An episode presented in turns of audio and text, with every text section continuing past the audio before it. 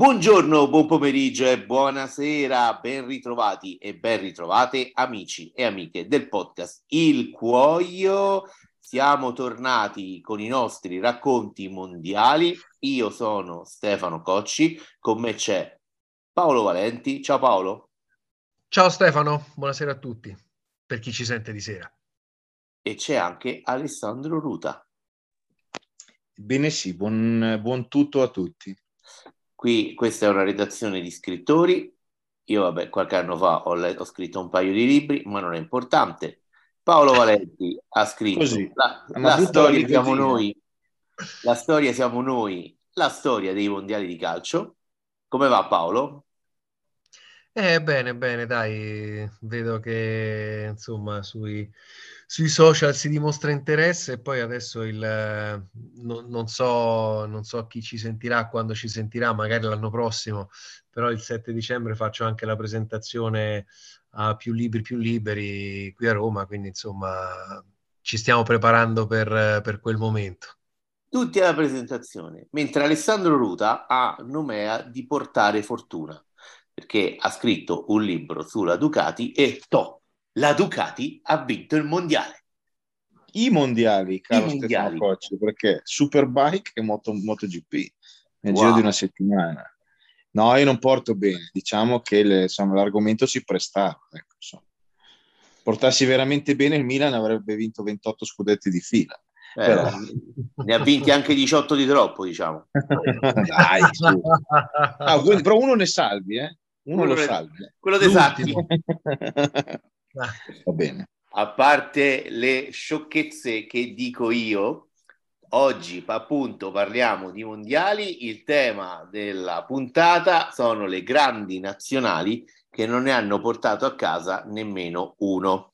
E nel mio album eh, dei ricordi, che sicuramente non è ricco come quello di Paolo ed Alessandro, mi viene subito in mente, andando indietro nel tempo, la grande Ungheria nel 1954, che era probabilmente in quel momento la squadra più forte del mondo, aveva vinto anche le Olimpiadi, ma eh, si, si batté in una, eh, in una Germania tosta, tonica e picchiatrice, la Germania di Fritz Walter. È piena come degli, un uovo, ormai è stato detto, cioè, è passato in prescrizione, ma insomma. Esatto. Si può dire. Allora, eh, allora, visto che sento Alessandro carico sull'argomento della grande Ungheria, Alessandro, quest'Ungheria che se ne tornò a casa con le pipe nel sacco. Ma la storia dell'Ungheria è particolarmente drammatica, tra virgolette, sportivamente parlando, ma non solo sportivamente, perché quella squadra, diciamo, eh, diventò grandissima e fu una corsa contro il tempo, del, il tempo della storia, se così si può dire questa espressione un po' grammaticalmente da unghie sulla, sulla lavagna perché due anni dopo l'Ungheria praticamente è sparita, cioè nel senso nel 56 l'Ungheria Stato viene più o meno mangiata dall'Unione Sovietica, tutta quella squadra di fatto scappa, cioè sparisce, ma proprio fisicamente. E Puskas per dire giocherà il mondiale del 62 con la Spagna eh, perché di, diventa spagnolo Puskas, infatti negli ultimi anni non sembrava più un, un inglese, diciamo anche fisicamente, ma il classico, diciamo, io poi vivo in Spagna, di questi ne, ne, ho visti tanti, il classico signore un po' attempato, spagnolo, un po' di panza, con la camicia, la gommina in testa, quindi sembrava più uno spagnolo che, che un... No, ma lo dico con tutto il... Cioè, eh, se uno vede Puskas negli ultimi anni, dice, oh, questo è di Valladolid cioè, vi, no, ma è vero, ma voi dovreste fare, piccolissimo excursus, dovreste fare un giro nella Spagna profonda e vedere quanta gente sembra Puskas, cioè sui 70-75 anni, gente stempiata, eh, panza, camicia aperta, classica che va a vedere la corrida, e quello è Puskas, se, senza i piedi di Puskas. Comunque sì, quella squadra incredibile dove Puskas, che in quel momento è il giocatore più forte del mondo probabilmente, viene addoppato nella seconda partita del girone contro la Germania, che l'Ungheria vince 8 a 3, e dici vabbè dai, poi per la finale invece tipo gli spaccano un piede praticamente perché gli rompono il malleolo E L'Ungheria comunque arriva in finale lo stesso perché anche senza Puskas, questi sono fortissimi, c'è la figura mitologica di Ideguti che secondo molti è stato il primo falso 9 della storia del calcio, il famoso centravanti ombra, non so come si potrebbe definire, insomma, era un 9 che però giocava anche a centrocampo, insomma, c'è molto mito come sempre su queste squadre che nessuno di noi ha visto in realtà, perché insomma è tutto racconto, ma anche lì il fascino di questa squadra, che però le ha vinte tutte tranne la finale del 54, quando va avanti 2-0 pronti via, sembra la replica dell'8-3, invece poi la Germania che si scoprirà anni dopo, diciamo che c'erano stati delle spintarelle chimiche in quella squadra, capitano Fritz Walter, a cui hanno intitolato lo stadio di Kaiserslautern, e, e poi vince 3-2, cioè una partita assurda che, e qui faccio un cross al centro per Paolo Valenti, anche per te Stefano, naturalmente, sembra l'anticipazione, sempre col, diciamo, il, il carnefice con le stesse maglie, la stessa squadra, di quello che succederà vent'anni dopo. Infatti li mettiamo insieme, vero Stefano? Eh, perché io non so se Paolo vuole dire qualcosa su, su Puskas, però vent'anni dopo più o meno avvenne la, la, la stessa cosa, eh Paolo?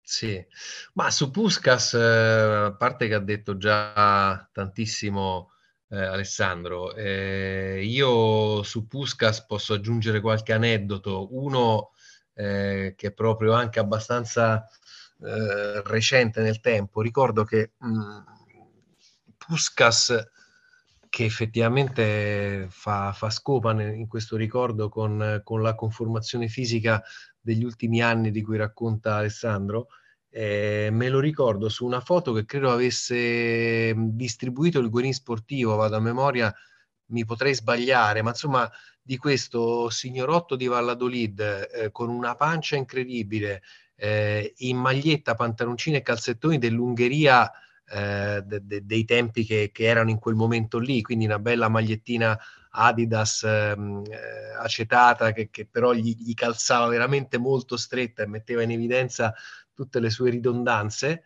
e che però aveva uno stile nel fare il cross perché ha ripreso il momento in cui stava facendo un cross che, che, che, era, che, era, una dicotomia meravigliosa da vedere in quella foto, perché vedevi appunto il pensionato di Valladolid che sta per andare a vedere la corrida, che però si mette la maglietta della nazionale come un ragazzino e, e fa questa, questo, questo cross. Era una partita chiaramente di vecchie glorie. Eh, io Puskas ovviamente non posso che ricordarmelo così perché è l'unica immagine che ho di lui eh, contemporanea a, ai, a, diciamo, ai miei tempi. Quello che, che, posso dire di Puskas, o, o, meglio, quello che posso dire che si diceva di Puskas è che effettivamente eh, probabilmente, eh, vabbè, sicuramente era tra i giocatori più forti in assoluto in quel periodo, ma addirittura Alfredo Di Stefano, suo compagno Real Madrid, che qualcuno dice che era anche più forte di Pelé, eh, disse di Puskas questo è il miglior giocatore di calcio che il mondo ha mai visto quindi sicuramente Puskas è stato qualcosa di, di, di straordinario e che purtroppo la, la, l'arretratezza o comunque insomma la, la non maturazione dei, dei, tempi dell'epoca riguardo alle immagini eh, non tanto le fotografie ma di, di, di, movimento, le riprese, non ci ha consentito di potercelo godere, che poi peraltro è proprio del 54 il primo mondiale trasmesso in televisione, quindi però evidentemente gli, gli spezzoni sono talmente eh, risicati e mangiucchiati dal tempo che, che, che di Puskas veramente ci è rimasto molto poco. E Puskas che poi peraltro nel momento in cui eh, fu anche squalificato eh, per il fatto che chiaramente non, dopo l'invasione del 56 non tornò in, uh, in patria, non, uh, non, giocò più nel campionato ungherese e quindi la, la, venne squalificato dalla, non mi ricordo se dalla FIFA o dall'UEFA, comunque insomma dalle, dalle organizzazioni internazionali che gestiscono il calcio e che sono sempre abbastanza lungimiranti nel, nel prendere determinate decisioni. Eh, in quei due anni sostanzialmente che fu fermo, eh, passò anche in Italia e giocò pure una partita ehm, in Toscana, se non ricordo male, a Signa, tant'è vero che adesso in, eh, in, quel, in, quel, in, quel, paese gli hanno dedicato praticamente lo stadio eh, col, col, nome di, di, di Ferenc Puskas. Quindi eh, sicuramente è stato un, un, giocatore incredibile, peraltro ha vinto tre Coppe dei Campioni con Real Madrid, una Coppa Intercontinentale, e ha fatto, è l'unico giocatore che ad oggi è riuscito a segnare quattro gol in una finale di Coppa dei Campioni, quella del 1960 tra il Real Madrid e l'Eintracht Francoforte e quindi insomma sicuramente è un calciatore di quelli eh, davanti ai quali no, non si può non levarsi il cappello. Come ovviamente siamo tutti tenuti a alzarci in piedi e a levarci il cappello davanti a quello che in qualche modo vent'anni più tardi ne raccolse il testimone che fu Johan Cruyff. E, e qui andiamo a raccontare l'altra storia. Puskas, insieme ad altri giocatori dell'Onved, fu squalificato per due anni dalla FIFA, sempre pronta a, eh, a prendere la parte sbagliata della storia. E in seguito non c'era Infantino che diceva io sono ungherese era già sono, era lui. io sono, io sono, un carro armato io sono ungherese io, no non, non, c'era Infantino guarda guarda non tocchiamo questo tasto no no ma va bene. dire cose di cui mi eh, potrei pentire Stefano vorrei fare il servizio quasi pubblico eh, abbiamo, prima di chiudere la cosa di Puskas perché molti eh, ascoltatori giovani magari non hanno idea di che giocatore fosse Puskas, perché ok, Paolo ha, snocciolato dati fondamentali che insomma già inquadrano, però che tipo di giocatore era Puskas in un calcio che era un'altra roba proprio? Era un, un tappetto di 1,70 scarsi, tutto mancino, che andava al suo ritmo che già allora non è che i ritmi fossero da gegenpressing, però lui andava ancora più piano, però quando si accendeva da fermo tirava delle stecche di sinistra, lo metteva dove voleva, diciamo che era una seconda punta tendente al fantasista che poteva fare anche il centravanti, perché con Real Madrid c'era una squadra impressionante, nell'Ungheria non faceva il centravanti perché tecnicamente era questo Ideguti che era un po' più pennellone e che faceva più, pur avendo il famoso 9, in realtà faceva il 10, però era una squadra talmente forte che insomma, poteva permettersi un giocatore come Puskas che assomigliava parecchio a quello che stavamo accennando, cioè a Johan, il profeta del gol, Cruyff. Il legame è, è, molto, è molto carino perché oltre al fatto che eh, Puskas è stato fino al 2018 il calciatore europeo più prolifico della storia del calcio, superato da Cristiano Ronaldo, Puskas divenne allenatore e portò il Panathinaikos in finale di Coppa dei Campioni contro l'Ajax. L'Ajax di Mikkels, l'Ajax di Cruyff, che fu eh, il protagonista della seconda grande squadra che secondo noi è, rim- è, stata una delle più grandi squadre della storia del calcio, ma che purtroppo non ha conquistato eh, il, il, titolo, il titolo mondiale. Mm, il nostro collega Jacopo Pascone, l'altro giorno in redazione parlavamo, lui mi segnalava è la Svezia del 58. Io gli ho detto, ma la Svezia del 58 non mi sembrava proprio lo squadrone. Lo ha squadrone... ballato solo lì, poi, però cioè esatto. 50 Beh, ma anche, anche, perché poi aveva dei giocatori per, per, carità fortissimi, però erano quasi tutti ormai gli ultimi anni di carriera, quindi è diverso. E io, noi che adesso stiamo registrando pochi minuti dopo la fine di Brasile-Serbia, durante Brasile-Serbia, il vivace commentatore Rai Lele Adani eh, diceva: Ma vedete, eh, questi giocatori eh, vanno in avanti e indietro eh, perché il calcio moderno è occupare più posizioni, perché bisogna sorprendere e pensate come se fossero vivi, come fischierebbero le orecchie a Mikkels e a Cruyff, che loro il calcio totale, il calcio in cui il terzino fa l'attaccante, l'attaccante fa il difensore e il portiere gioca col numero 8 ed è una pippa, però vabbè, questa è un'altra storia. Beh, l'avevano inventato 50 anni fa, Lele Adani, ma te la ricordi l'Olanda del calcio totale? Quello era già all'epoca era già il calcio in cui tutti sapevano fare tutto e purtroppo quel gioiellino di squadra, Paolo, Che è successo? Pure stavolta chi arriva? Che, che, che, è, che arriva, arrivano sempre loro, arrivano sempre loro, i carri armati, i carri armati quelli del campo di calcio, no? I Panzer. I Panzer, che con la loro... Dopo la panza eh... di Puskas, i Panzer. Esatto, esatto, sì, che con la loro eh, inenarrabile capacità di stare sempre sul pezzo, di, di, di, non perdere mai concentrazione, di non arrendersi fino alla fine, di tutto quello che ti pare, di essere d'acciaio, di ferro, eh, e alla fine riescono a rompere i, i sogni, perché poi alla fine eh, quelle sono quelle squadre, vabbè, l'Ungheria, giustamente diceva Alessandro, eh, sono dei racconti che si tramandano, ma io credo che siano proprio per il fatto che si tramandino i racconti che c'è stato qualcosa di straordinario, no? perché se no l'epica eh, che studiamo a scuola così non, non, avrebbe senso se non ci riportasse qualcosa di straordinario che ha saputo vincere le, le, eh, le ingiurie del tempo. Quindi, e, e credo che valga lo stesso per, per l'Ungheria. Per l'Olanda, fortunatamente, abbiamo sicuramente molta più documentazione, sono molti più vicini eh, nel, tempo, quindi anche oggi volendo uno si può andare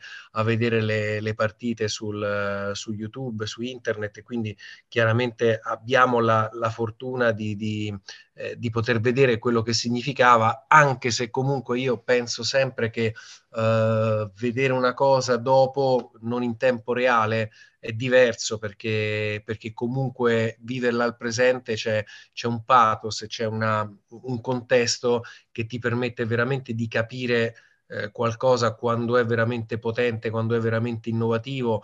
E io lo, l'ho detto spesso, ne ho fatto un accenno anche al libro, ma eh, nel libro, ma insomma lo dico spesso anche negli articoli che scrivo, uno dei degli elementi di rammarico maggiori che ho come appassionato di calcio è proprio quello di non aver visto eh, in diretta, diciamo, l'Olanda, l'Olanda di Cruyff, perché veramente eh, da quel poco che si vede o che ho visto e, e da quel molto che si racconta eh, è stato un qualcosa di, di, di spettacolare. Eh, ricordo che un, diciamo, un tradizionalista del calcio come, come Gianni Brera aveva fatto una volta un commento parlando del loro modo di giocare, aveva detto che quando i, i terzini, i due terzini si ritrovavano sulla stessa fascia, dice che erano da inseguire con l'ombrello, però ecco per dire che cosa voleva dire il, il calcio totale del, dell'Olanda, quale, quale sconquassamento di, di, di temi no? e, di, e, di, schemi aveva, aveva portato.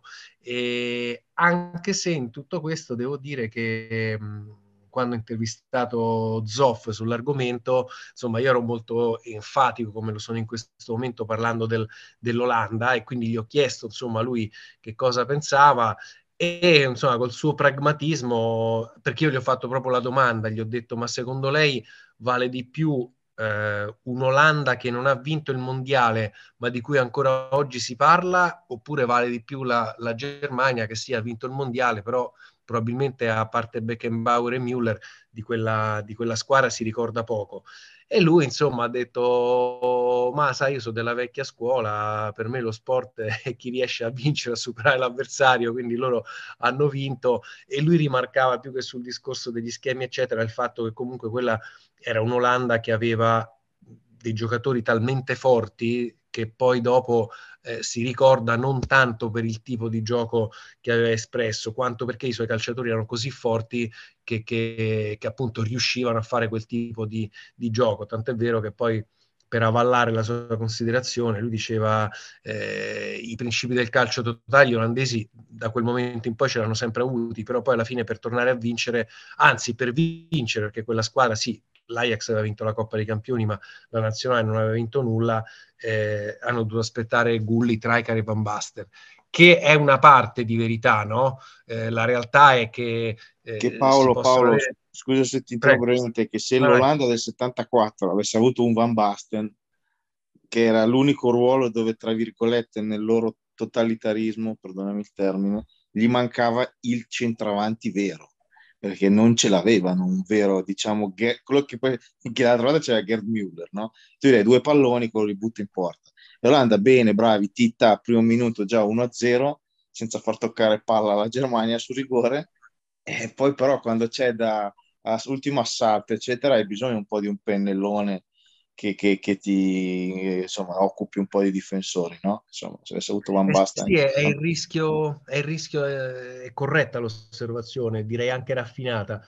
È un po' il rischio delle, delle squadre belle, cioè che hanno bisogno di giocare per vi, per, in un certo modo, quindi di giocare bene per ottenere il risultato, e quindi quella in qualche modo diventa la loro condanna. Eh, loro lì davanti avevano, mi sembra, eh, rapper Enzenbrink, ovviamente supportati dal, da quando Cruyff gli andava di buttarsi lì in mezzo e, e, non, tra virgolette, limitarsi a fare il creatore di gioco in mezzo al campo, ma, ma, ma insomma andava ad affondare i suoi colpi in area di rigore. E, però, ecco, ripeto, è, è un mio grosso rammarico perché in qualche modo quell'Olanda lì, anche per il look che avevano i, giocatori, sembrava un po' una, un, un, complesso rock eh, che scendeva in campo e giocava a pallone. Eh, credo che, che, che, abbiano portato questo no? eh, in qualche modo e, e non averli visti eh, purtroppo a me dispiace, dispiace tanto. È un po' il rammarico che ho io nel non aver mai visto dal vivo l'Olanda eh, giocare a calcio o i Led Zeppelin in concerto. E vedi che esatto. tutto torna la esatto. musica perché poi è la vera esperienza live, è quella che è irripetibile, no? Perché poi ci sono i dischi, ci sono eh, rivedere le vecchie partite, però è l'emozione dal vivo che ti manca, quell'energia eh, che, che, che, traspira, che trasuda, eh, che diventa elettrica, che fa vibrare l'aria, che fa fi- vibrare, vibrare, il suolo. Io ehm, ricordo una cosa, una delle, cioè, po- io ri- ricordo pochissimo in genere eh, i gol, però l'azione dell'Olanda in finale contro la Germania, calcio d'inizio e la Germania guarda gli olandesi passarsi la palla per un minuto e mezzo finché Cruyff eh, da tre quarti campo decide di andare dritto, di, di dribbarne due e poi non resta solo che non resta altro che abbatterlo è un po' il simbolo, altro che tiki taka, no? No, no, quello, quello, è il simbolo di quella squadra proprio del calcio, non lo so, sì, proprio del calcio totale, perché poi Cruyff lì l'azione è che Cruyff durante l'azione alla fine poi prende la moto e va in aria però dopo 10 secondi lui è a centrocampo che chiude un triangolo con non so chi. Non mi ricordo chi perché se la passano praticamente tutti tranne il portiere poveretto Youngblood e, che, e poi lui prende va. Ok va bene abbiamo scherzato abbiamo palleggiato poi dopo tanto tiki taka fum, dritto come un fuso il povero Bertie Fox, cioè Bertie Fox ha vinto il mondiale, invece Cruyff no, anche lì, cioè vedi, pam, gli dà una stecca che lo abbatte, poi il rigore di Neskins, che era l'altro grande fenomeno di quella squadra, ho letto più di un contributo in cui diceva che il vero giocatore chiave di quella squadra, a parte Cruyff, che vabbè, fuori dal, mm, cioè come talento, era Neskins, che era un calciatore, ricordiamolo, strappato al baseball, perché Neskins giocava a calcio e a baseball, poi si è detto mm, il baseball non anda bene ma non benissimo, cioè gira un po' più Bruno di grana. Conti olandese, permettimi. Ecco, e, e detto, ma gira un po' più di grana col, col, pallone, quasi quasi lo provo, però era uno che correva come un matto, ambidestro, cioè bravo in tutto. Ed era lui l'altro uomo fondamentale di cui si è parlato pochissimo, oscurato da, come si chiama, giustamente anche da Cruyff, però c'era l'altro Johan, come si diceva, che era Neskins, che è un giocatore assurdo, di cui si è parlato sempre meno rispetto a quell'altro Johan, però tanto di cappello. anche lui al Barcellona, peraltro. Esatto, esatto. L'Olanda ci provò quattro anni dopo senza il suo profeta, eh, in Argentina eh, andò allo stesso modo, eh, persero contro i padroni di casa anche in questo caso. E, ehm, nel frattempo, eh, in quegli anni, c'è un'altra grande, un'altra grande nazione eh, europea. Eh, sì. Sull'Olanda manca l'ultimo mondiale che hanno perso, perché l'Olanda ah, ha fatto sì. tre finali. È vero. E dico che nel 2010, cioè, ha vinto. Però almeno quella nel 2010, Alessandro, non se la sono giocata contro i padroni di casa. Lo so, però quella l'hanno buttata via contro una squadra, secondo me quell'Olanda era superiore alla Spagna eh, come numeri, c'era Snyder che qualsiasi pallone toccava trasformava in oro, c'era Robin, c'era la generazione top, veramente al top. C'era Van Persie. Eh, Van Persie, certo. E, e, ricordiamoci che l'Olanda perde 1-0 nel 2010 in gol di Iniesta e supplementari, dopo che l'Olanda rimane in 10 per l'espulsione di Heitinga, Johnny Heitinga, che fa rima con Nanninga, che è quello che fa gol nella finale del 78. E, però l'Olanda ha un'occasione esagerata all'inizio del secondo tempo quando c'è Robben davanti a Casillas Robben davanti a Casillas lo spiazza, ma Casillas alza il piede e manda in calcio d'angolo. E lì si gioca praticamente mezza finale perché da lì l'Olanda comincia a intestardirsi, giocare. Cioè, la finale orrenda, secondo me, una delle più brutte che abbia mai visto, mai paragonabile con Brasile-Italia 94 e quella del, del 90. Però anche quella fu una finale molto brutta tra due squadre che si conoscevano bene, eccetera, eccetera, risolta da Iniesta a 5 minuti dalla fine, però l'Olanda lì l'ha buttata veramente via, eh, perché era arrivata fin lì giocando molto bene, con uno Snyder da pallone d'oro e con un'occasione irripetibile. Infatti poi da lì, al massimo semifinale.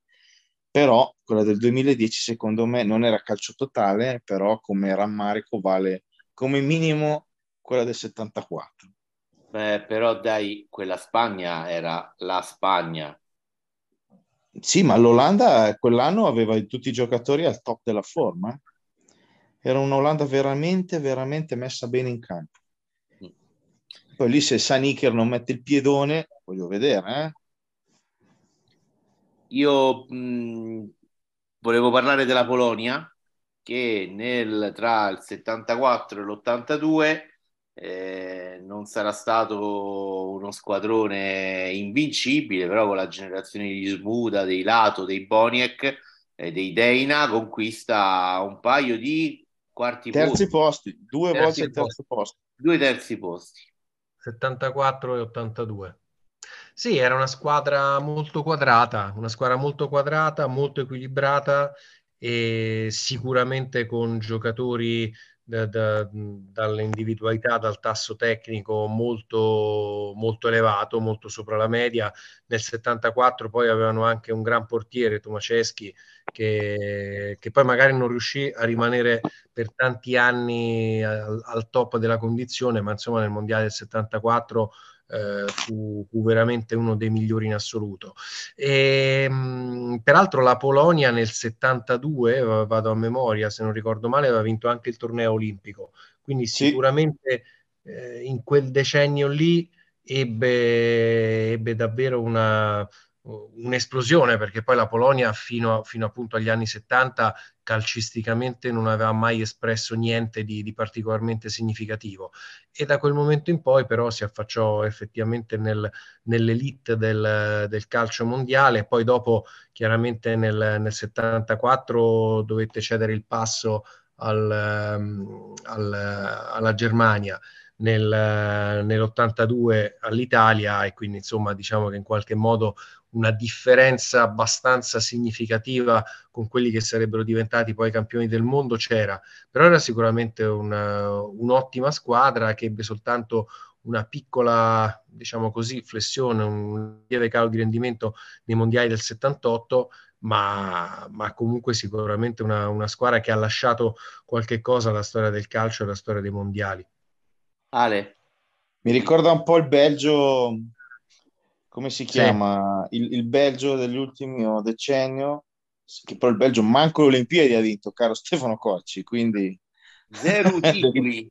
Zero, titoli. La, go- la Golden uh, Generation, De Bruyne, Lukaku, Hazard con la panza, eh, Berto, Lukaku che siamo lì vicini alla panza. Tutti sti fenomeni e hanno racimolato un terzo posto.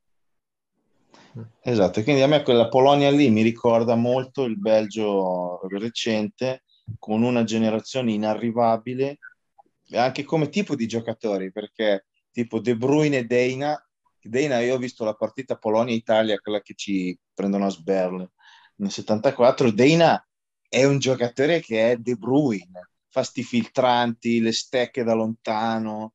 Me l'ha ricordato abbastanza il Belgio. Poi altri giocatori che, che nessuno, cioè noi perché siamo dei vecchi merdi, come si dice a Milano, gente che insomma ne, ne ha viste fin troppe.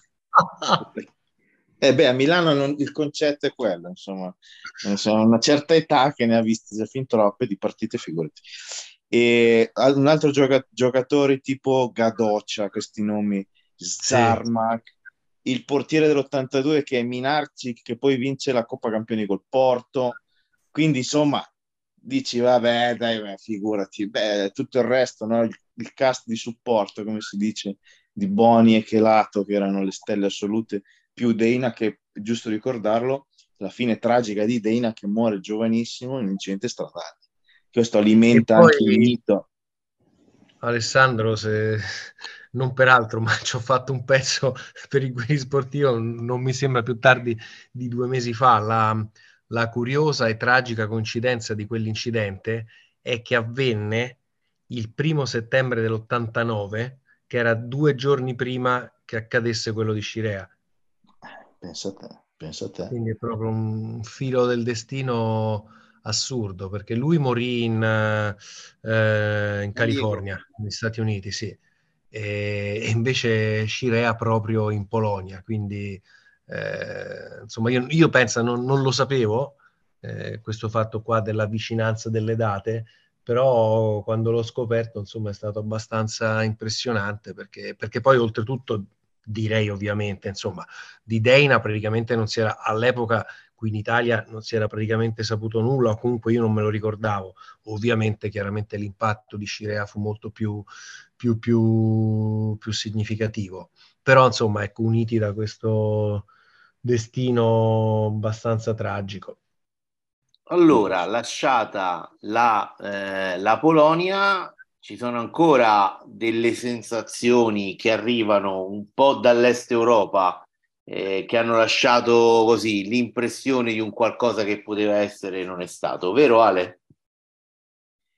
Ma eh, degli ultimi anni, detto che bene o male hanno vinto sempre le stesse, bene o male sempre meritandolo, io ti butto lì la Jugoslavia, tipo Ungheria, insomma che nel 90 non mi sarebbe dispiaciuto vedere insomma la Jugoslavia che ricordiamolo bene eliminata ai quarti ai rigori dall'Argentina e lì si comincia a capire Goico Icea che razza di, insomma, di portiere è e sarebbe stata nei semifinali Italia-Jugoslavia.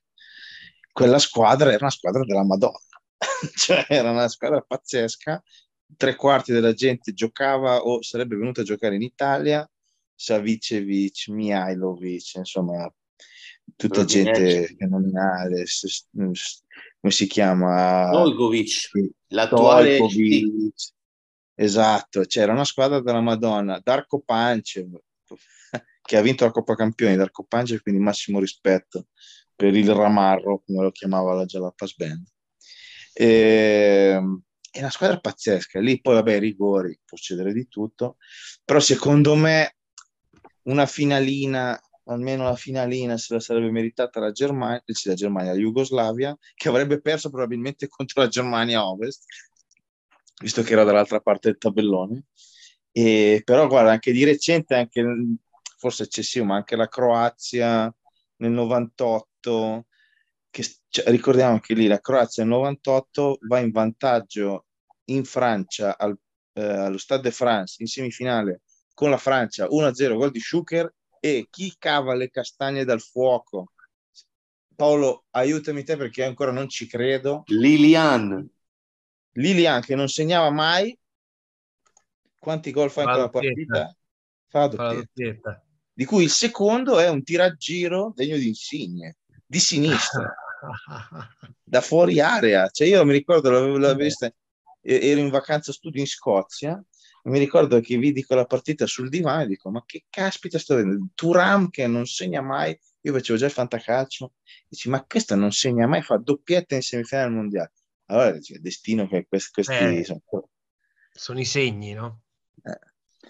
però anche quella Croazia era fortissima potrei recitarti a memoria l'11 sperando di non sbagliarmi non l'ho preparato era Ladic Simic, Stimac e Bilic. Eh, Stanic, Prosinecki, Boban, Asanovic, Jarni, Vlaovic e Schuker.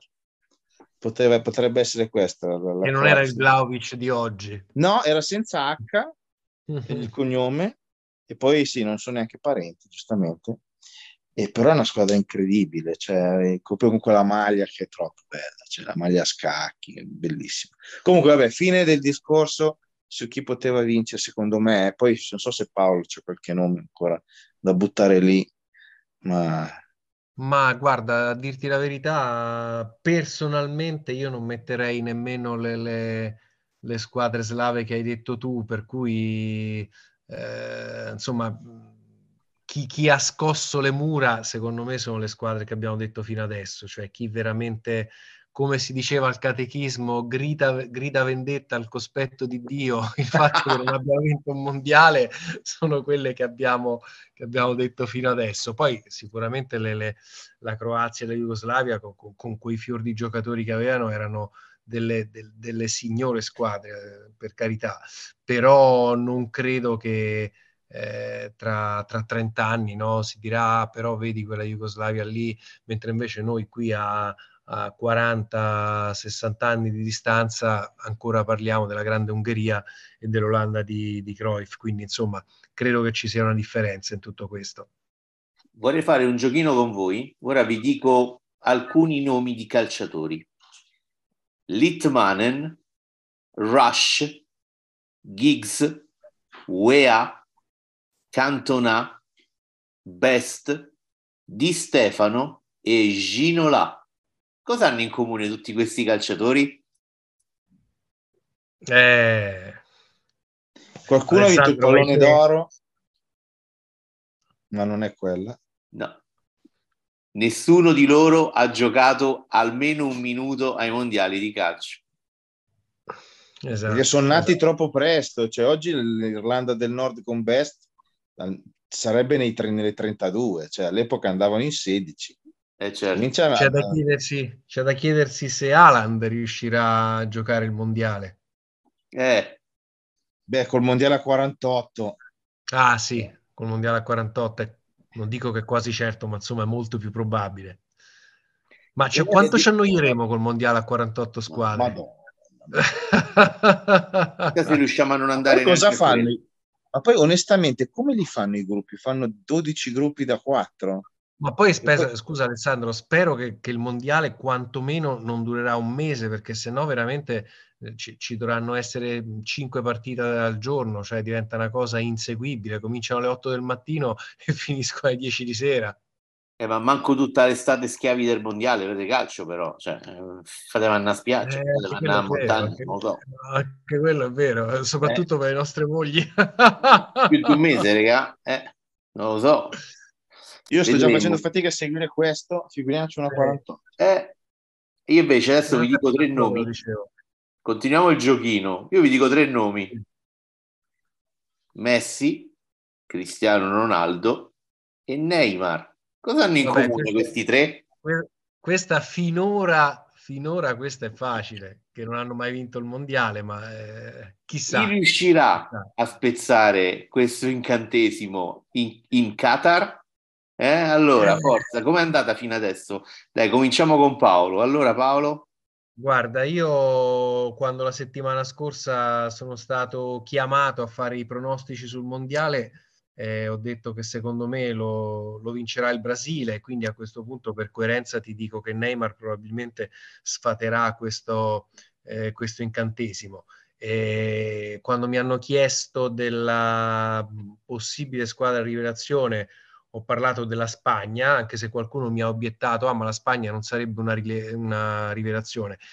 Che in parte è vero, perché insomma una squadra che l'anno scorso è arrivata in semifinale all'Europeo e quasi quasi arrivava in finale, eh, che comunque sta consolidando nel, nell'ultimo anno e mezzo uh, risultati e gioco in maniera eclatante, potrebbe non essere una sorpresa. Io in realtà la considero una sorpresa perché è una squadra talmente giovane, eh, talmente anche criticata fino a poco tempo fa, anche se adesso mi, mi giungono voci dalla Spagna che, che, ce lo confermeranno che l'atmosfera è cambiata ovviamente davanti ai risultati che arrivano e al bel gioco che si vede.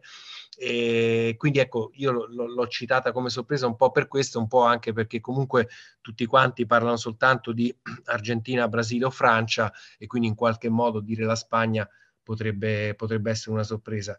E poi non sapevo chi dire eh, esco un po' dalla domanda, Stefano, però ormai mi, mi, mi ci hai tirato dentro. Eh, chi ti farai per, al mondiale visto che non c'è l'Italia? E io veramente, insomma, ho, ho, difficoltà da quando non sono più ragazzino, ho difficoltà a trovarmi la seconda squadra, quella per cui simpatizzi. Eh, devo dire che sono abbastanza monogamo, però poi ho avuto una sorta di illuminazione quando ho visto UEA segnare il gol degli Stati Uniti e mi è venuta in mente un'intervista che hanno fatto a, a, un titolare della squadra, adesso in realtà devo essere sincero, nemmeno mi ricordo chi era, che però diceva noi siamo una buona squadra, eh, se diamo il massimo, giochiamo concentrati, abbiamo un po' di fortuna, possiamo vincere il mondiale. E erano le stesse considerazioni che facevano i giocatori della nazionale degli Stati Uniti nel 94, quando negli ottavi di finale si trovarono di fronte al Brasile, che il Brasile che poi vinse, ma al di là del fatto che vinse era una squadra piena di campioni, e loro se ne uscirono con la stessa dichiarazione, cioè se noi ci, ci concentriamo, scendiamo in campo determinati, eh, ci alleniamo per batterli, possiamo farcela. A me sta cosa, ragazzi, mi esalta, perché pensare che una squadra che non ha nessuna possibilità di vincere un mondiale eh, abbia giocatori che la pensino così, per me è, nei tempi moderni è la sublimazione del, del lo spirito sportivo. Eh, e quindi io è... tiferò per gli Stati Uniti. Questo è, è, l'ottimismo americano, l'ottimismo statunitense, no? Sicuramente, sicuramente, però il, il, fatto che loro lo dicano e non lo dicano per fare marketing, lo dicono perché ci credono o ci vogliono credere, eh, a me piace, è, è, una bella mentalità, a me piace. Magari ce l'avessimo noi. A proposito di UEA, comunque una, una chicca, cioè Timothy UEA è il record difficilmente battibile è il primo calciatore a segnare in un mondiale da figlio di un capo di Stato in carica.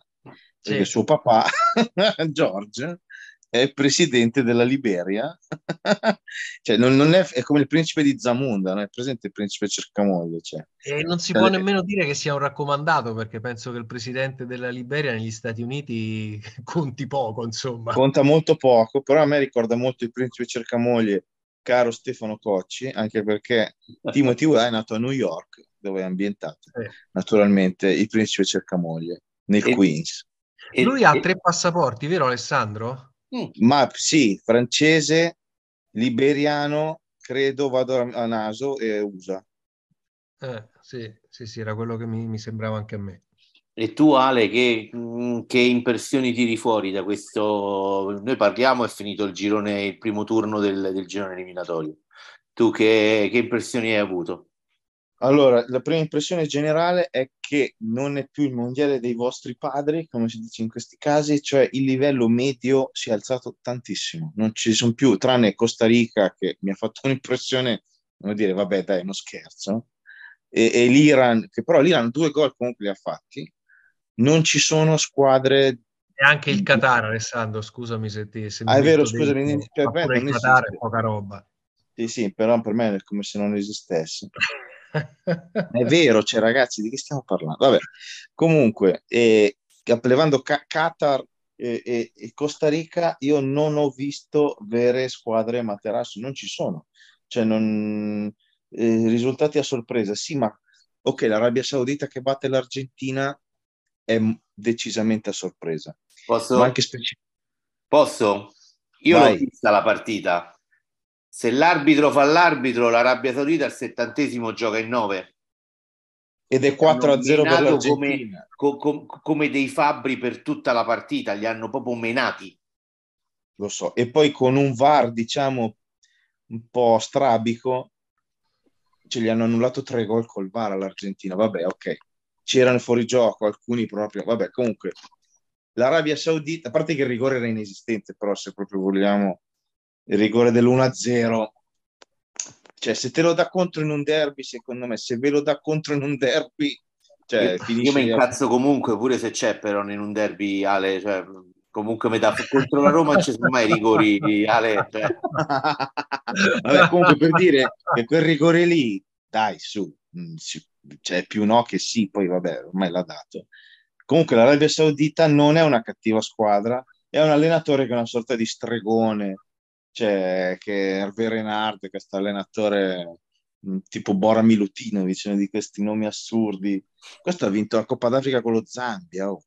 cioè, mm che, che stiamo parlando? È una squadra che gioca a calcio, l'Arabia Saudita, chiaramente con dei limiti dettati dai, dai, suoi singoli, comunque ha giocato a calcio, al di là di menare, cioè è una squadra che sa stare in campo, che, che ha un'idea di gioco, che, che cioè, comunque è, è, organizzata, ecco, per tornare al discorso. Comunque, quello che voglio dire ragazzi, è che una volta c'erano già con i mondiali a 16, c'erano 3-4 squadre che già battezzavi, che dicevi, vabbè, sparring partner, tipo pugile, prendono cazzotti e basta. Invece qua no, cioè, e vanno sudate le vittorie t- tante volte e quindi anche per questo motivo, secondo me, molte sono partite un po', come diciamo Milano, schisce. Molte squadre sono partite non a mille, ma più o meno cercando di vedere come butta. Ecco, insomma, l'Uruguay oggi con la Corea del Sud l'ho intravista, a dire il vero L'Uruguay a me piace molto come squadra, però mi rendo conto che è un girone un po' del cavolo, un po' rognoso. E poi sti coreani, io sono mica, cioè una volta Corea del Sud, ah, risate, eh no, cioè, i coreani c'è una bella squadra, il Giappone, anche lì miracolo, però stava perdendo solo 1-0 su rigore con la Germania, cioè non è che era sotto 3-0 e ha fatto 4-3, cioè Ma... è una squadra. Dimmi, dimmi Paolo. Scusami, Alessandro, no, siccome giustamente parlavi del Giappone, avete sentito le dichiarazioni di Walter Sabatini su, sul Giappone, sui calciatori giapponesi? Ne vuol comprare già uno? No, no, no, no, lui ha fatto riferimento a Tomiasu che ha avuto nel Bologna e lui dice io eh, ho, ho, visto eh, Tomiasu che comunque facendo parte della nazionale eh, giapponese non ha detto che sono tutti uguali perché questo viene in mente a me in questo Quelli momento. sono i coreani che sono tutti Kim. Però, però lui diceva, questo Tomiasu, io l'ho visto come si allenava, aveva una, un'applicazione, una, una, determinazione, ascoltava tutto quello che diceva l'allenatore, faceva tutto quello che diceva l'allenatore, con una eh, implacabilità non l'ha usato come termine, ma il senso era questo, che dice che io, dopo aver visto allenarsi lui, non vorrei mai giocare contro una squadra fatta solo di giapponesi e quindi chiaramente contro la nazionale del Giappone. E il, il, il, limite del Giappone è un limite fisico, perché ovviamente è una squadra che ha dei giocatori, io ieri ho visto a un certo punto che c'era Rudiger che con una sbracciata che non so se era fallo, però l'arbitro non gliel'ha fischiata, ma con una sbracciata ha rimosso completamente dal campo un, un, giocatore giapponese, ha preso il pallone e è andato avanti. E chiaramente nel calcio di oggi essere fisicamente inferiori alla lunga mh, mm, è penalizzante, però loro dal punto di vista tattico sono, sono, evoluti da sempre, perché eh, considerando come sono Tanti i giapponesi... giocano in Europa, eh? cioè sempre di più. Tanti cioè... giocano in Europa, ma anche se tu vai a vedere Alessandro i fondamentali, adesso lascia perdere magari il colpo di testa, ma eh, tutti, tutti, i calciatori, anche i difensori che hanno i piedi educati, quindi eh, Giappone è una bella squadra, poi dopo che ha il limite della fisicità, come ce l'ha anche la Corea, che si può fare più o meno lo stesso discorso, è un altro, un altro discorso. Però, però, sono squadre che a calcio sanno giocare, hanno i giocatori che giocando in Europa chiaramente si sono eh, evoluti anche da quel punto di vista lì, sia del tattico che, che, di una certa mentalità. Da questo punto di vista è vero che mh, è presto parlare perché insomma è, è finita la, la, la, la, prima giornata, quindi insomma poi dopo c'è, c'è tutto il tempo per rimediare. Oggi mi è parso di, di, vedere invece da questo punto di vista qui un Camerun deludente, eh, proprio perché ha tutti questi giocatori che, che comunque sono andati all'estero, che, che insomma una, una, certa cultura calcistica eh, ormai l'hanno assimilata perché sono anni che i calciatori eh, africani del Camerun in particolare giocano in Europa e mi aspettavo di vedere contro la Svizzera qualcosa di meglio, invece mi è parso di, di di vedere un po' mh, difetto di, di, di, di, testa, di mentalità che, che, non mi aspettavo, insomma. Ecco, però ripeto, è una, una, partita, magari la partita dell'esordio, c'è sempre il discorso dell'emozione, de, può, può, non fare testo, può non fare testo, però mi aspettavo qualcosina di più dal Camerun, che peraltro ho scoperto che ha in formazione un giocatore mezzo italiano. Voi lo conoscevate? Castelletto. Sì, esatto. Del, del Nantes. Esatto. Esatto. sì, che è figlio di immigrati friulani. Sì, il papà, il papà, papà. è immigrato in Francia e lui ha, ha giocato nelle, nelle under francesi e poi dopo ha scelto il Camerun che è la nazione della madre. Comunque, tornando a bomba, ragazzi, io, che ho visto benissimo, beh, ho detto Germania, vabbè, Germania, ma io no, farei molta attenzione a dare per spacciati tedeschi. Certo, Domenica sera certo. c'è questo Spagna-Germania che si pronuncia... Uh. Eh, eh sì. Domenica sera? Io non ho ancora guardato il calendario. C'è Spagna-Germania e vabbè, c'è la Spagna da un lato che ha dato 7 gol al Costa Rica, sono tutti qua col sorriso da 32 denti, eh, che, che, la Spagna dove vivo è direi partita praticamente perfetta col Costa Rica, ma il Costa Rica mi è sembrato veramente pochissima roba.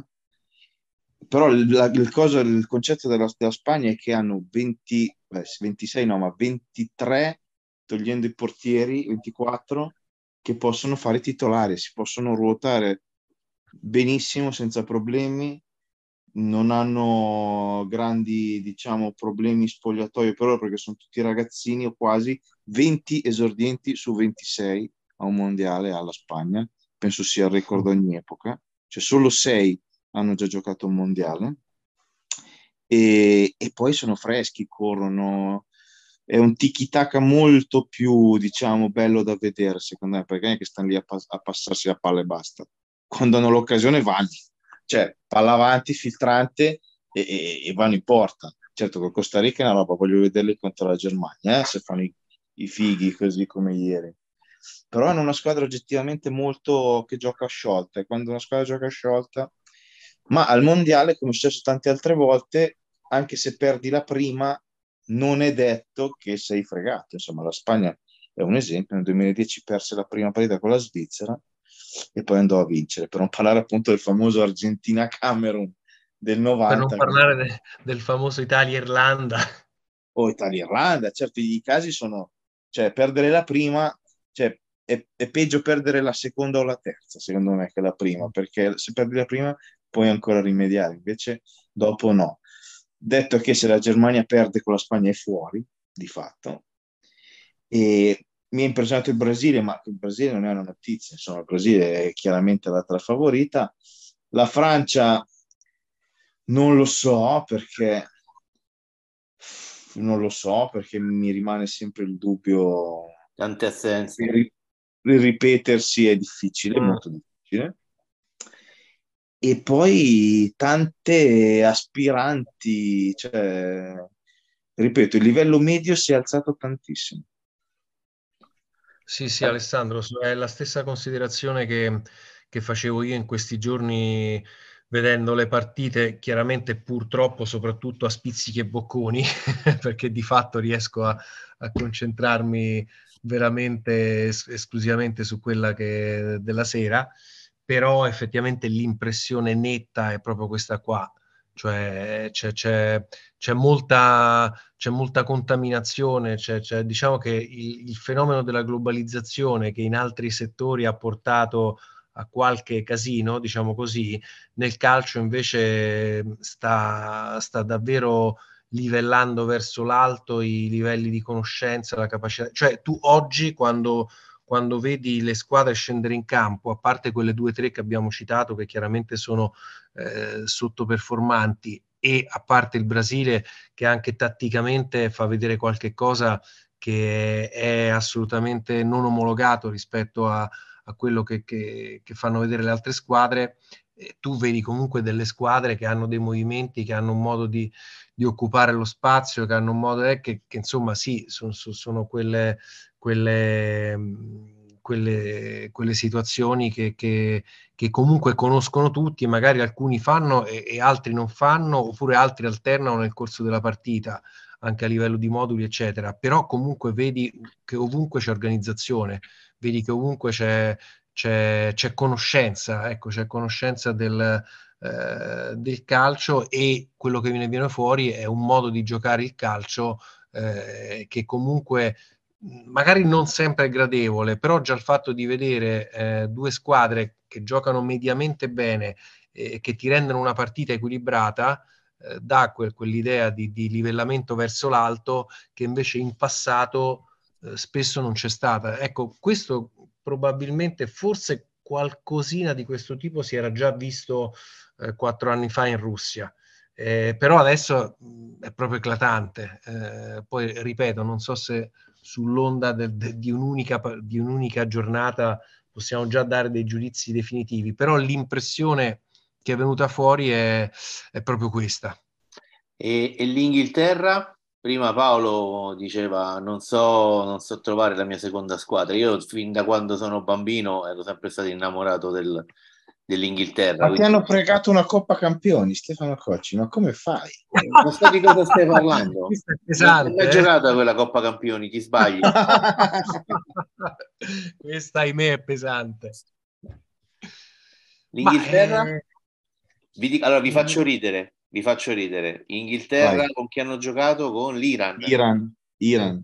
Al lavoro, io ovviamente, io ho comprato al Fantacalcio Kane comincio a sentire 1-0, 2-0, 3-0, ho detto 6-2, ho detto dai, Kane ne ha fatti 3, pallino, così.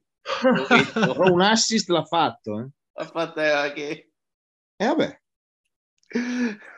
Maglia di zero, dai. Ma beato, allora, te che c'hai la forza per fare il fantamondiale che certo. è la prima volta, ragazzi, che questi qui arrivano a una competizione internazionale non dopo essersi fatti la Coppa di Lega, la FA Cup, il campionato, la Champions con 170 partite sul groppone, ma a novembre, quando sono ancora freschi freschi, che dite?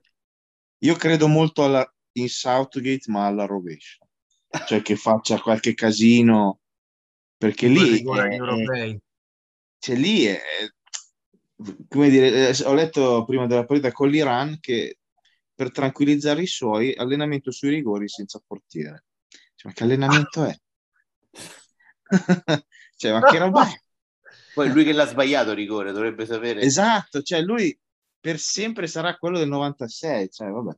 Comunque, a parte questo, squadra, squadra che forse tipo pound for pound, come si dice nel pugilato, se la gioca col Brasile come nomi, e, però non lo so. Poi l'Inghilterra, succede sempre qualcosa all'Inghilterra che manda, diciamo, a quel paese tutti i progetti.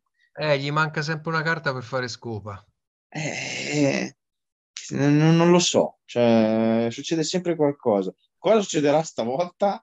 Quale magagna succederà perché non arrivino almeno in finale? Perché io ripeto, pound for pound, giocatore per giocatore, questi sono come Rosa, cioè hanno un centrocampista di, che in Italia se ne parla pochino, che è Bellingham, che è un giocatore destinato, ma già adesso, ha 20 anni, che è un fenomeno. E, e, e, e hanno davanti, tiri fuori quattro nomi a caso e viene fuori sempre un, un attacco forte. Non so, cioè, boh, ditemi voi. No, io sono assolutamente allineato con te, Alessandro. C'ho, c'ho la stessa considerazione dell'Inghilterra. Poi magari questo sarà il mondiale che ci smentisce. Però sì, quello che ho detto prima mi dà un po' l'impressione, sicuramente grande squadra, bellissima nazionale, forte, però mi sembra che, che c'è sempre qualcosina che gli manca per, eh, per salire il, il, gradino del primo posto. Eh, quindi la, la, sensazione che ho è, è, la stessa che hai tu. Eh, quindi vediamo un po' se il mondiale ci smentisce oppure se, se, ci conferma questa. È chiaro che è più facile che ci confermi piuttosto che ci smentisca perché poi alla fine vince uno solo. Però poi bisogna vedere anche come, come accadono le cose e quindi, quindi vediamo, vediamo che cosa ci dirà questo mondiale dell'Inghilterra. Allora, ultimi due nomi li abbiamo fatti all'inizio. Neymar abbiamo detto che ci sembra quello proprio il candidato anche perché se Neymar se non si mette questa corona in testa, poi dalla sua carriera eh, si cava veramente poco, perché i titoli in Francia, francamente, credo che valgano veramente poco. Messi, che nelle prime otto partite del mondiale è stato il giocatore che ha camminato di più in campo, 4 km e 625 metri camminati. Camminati. Pensate, questa cosa mi ha fatto molto ridere, che eh, il terzo calciatore che ha camminato di più, sempre però contando le prime otto partite del mondiale, è Jordan Pickford, che ha camminato 4, 4 km 494 metri quello che dove è andato Pickford. È nervoso passeggia avanti e indietro in aria. Lì c'è stato anche un sacco di recupero quindi ci ha avuto più tempo per camminare esatto. scusa. Io ho l'impressione ragazzi ho visto l'Argentina tolto il discorso sull'Arabia Saudita però l'Argentina ha troppi giocatori che vogliono la palla sui piedi e nessuno che va cioè Lautaro fa il centravanti, ma Lautaro non è proprio un centravanti, c'ha, c'ha delle magagnette, sta De Paul davanti alla difesa, cioè, boh.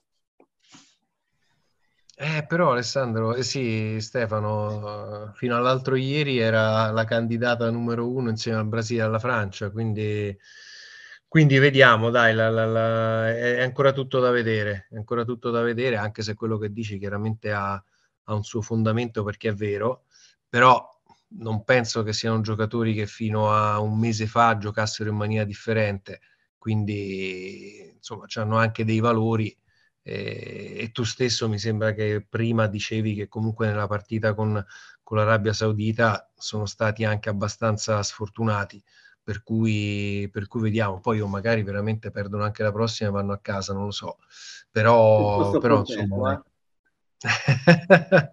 è so, tutto apparecchiato per l'Argentina per una replica del 2018. Ricordiamolo, loro pareggiano con l'Islanda e Messi sbaglia un rigore wow. in quella partita con l'Islanda, quindi anche lì in mezzo che alla fine un pareggio con l'Islanda scritta con l'Arabia Saudita cambia poco, secondo me, mentalmente, con rigore sbagliato. Cioè. Quindi è tutto apparecchiato, secondo me, per un'Argentina seconda nel suo girone che becca la prima quindi del girone che non mi ricordo come sono gli incroci, ottavo di finale pirotecnico dove può succedere di tutto. Questo è mia, il mio punto di vista. Come è successo nel 18 con la Francia, eh. dove venne fuori una partita assurda che la Francia stava perdendo 2 a 1 eh. a un certo punto e ci vuole un, un gol di Pavard che non segna, che non segna mai. Il, il gol più bello del mondiale lo segnò Pavard con questa staffilata incrociare da fuori area che cambiò l'inerzia della partita, stava vincendo l'Argentina che è una squadraccia, ha preso tre pere dalla Croazia, ricordiamolo in quel mondiale. L'Argentina ha fatto un punto in due partite all'inizio dell'ultimo mondiale, quindi non è che cambi molto la situazione rispetto a quattro anni fa. Quindi è tutto apparecchiato, cari amici, secondo me, probabilmente, per un bell'ottavo di finale pirotecnico dove potrà succedere di tutto, una finale anticipata. Il tempo stringe, l'ultimo nome CR7, il Portogallo? Eh, intanto CR7 col rigore che ha segnato stasera è l'unico giocatore nella storia dei mondiali ad aver fatto un gol in almeno 5, 5 edizioni, quindi si è staccato solitario in questa classifica e per cui è intanto ha raggiunto uno dei, dei suoi obiettivi. Portogallo, visto oggi una squadra che comunque, insomma, a prescindere sì, dalla partita di oggi, eh, ha de- dei valori. Eh, ecco, Alessandro, il Ghana pure mi è sembrato un po' ingenuo dal punto di vista tattico. Forse Mamma mia, il secondo e il terzo gol sono robe che cioè, è tutti in avanti. Lo mettiamo, lo mettiamo a metà tra il livellamento che abbiamo detto e quelle due o tre squadre che, che, abbiamo detto che proprio i mondiali potevano anche non andarci. E, e, il Portogallo con questo Ghana ha vinto soltanto 3 a 2, però ripeto, insomma, eh, non, non, non, non, vuol dire eh, tutte le attenuanti che ci sono, che abbiamo parlato prima della partita d'esordio, eccetera, eccetera. Portogallo, grande squadra, grande squadra. Lì io non ho ancora capito eh, non so se in Spagna si capisce un po' meglio per prossimità ge- geografica, eh, com'è effettivamente in questo momento l'impatto di Cristiano Ronaldo sul, sul, gruppo, perché se hai il gruppo dalla sua parte, se, se remano tutti nella stessa direzione, eh, Cristiano Ronaldo può essere comunque sempre un, un valore aggiunto. Eh, se invece lui smania per, per le cosette sue, eh, allora penso che gli altri che non sono proprio gli ultimi arrivati, che sono giovani eh, ai tanti in rampa di lancio e che anche loro giustamente in un mondiale vogliono mettersi in evidenza, eh, potrebbe creare qualche attrito. Arriva qualche cosa lì nei Paesi Baschi dal, dalla parte occidentale della penisola no. iberica? In realtà il Portogallo è una squadra molto pericolosa, secondo me, perché è una squadra che fa fatica a perdere. Cioè, anche quando vinse l'Europeo fece tipo quattro pareggi e due vittorie per 1-0. E poi una squadra che ha un mucchio di giocatori che si possono inventare il gol in qualsiasi momento. A parte Ronaldo che è incazzato, quindi eh, adesso è che è senza squadra, ricordiamolo, lui ha rescisso con lo United giusto prima del mondiale, quindi è sul mercato. Quindi uno che è sul mercato cosa fa? Cerca di, insomma, di farsi vedere il più possibile. E questa è chiaramente la sua ultima opportunità, sente il confronto a distanza con Messi da morire, tanto per cambiare, come da famosa foto mentre sulla scacchiera prima del mondiale, e quindi è molto pericoloso secondo me il Portogallo, è un mucchio di giocatori che te la possono risolvere con una giocata, Leao, Joe Felix, lo stesso Ronaldo, e, insomma è una squadra da tenere d'occhio. Contando che Leao oggi è entrato, cioè, eh, capito? È entrato pronti via. Go. Eh, quando c'è uno così che entra fresco, avrei voluto parlare del, del clima di questi mondiali, ma abbiamo, sono rimasti due minuti, quindi eh, vi saluto, caro Ale- Alessandro, ciao, buona Ducati. Ciao Stefano, ciao Paolo, ciao a tutti i nostri ascoltatori. Ciao, ciao buona storia, siamo noi. Ciao Stefano, grazie, grazie. Tanto un e... po' di storie raccontiamo anche qua. Amici, ma soprattutto amiche, cliccate sulla campanellina se state usando Spotify per avere le notifiche degli aggiornamenti del, del podcast. Ditelo agli amici, ditelo alle amiche, ditelo a mamma e papà. Noi siamo qui, il podcast del cuoio. Ciao a tutti.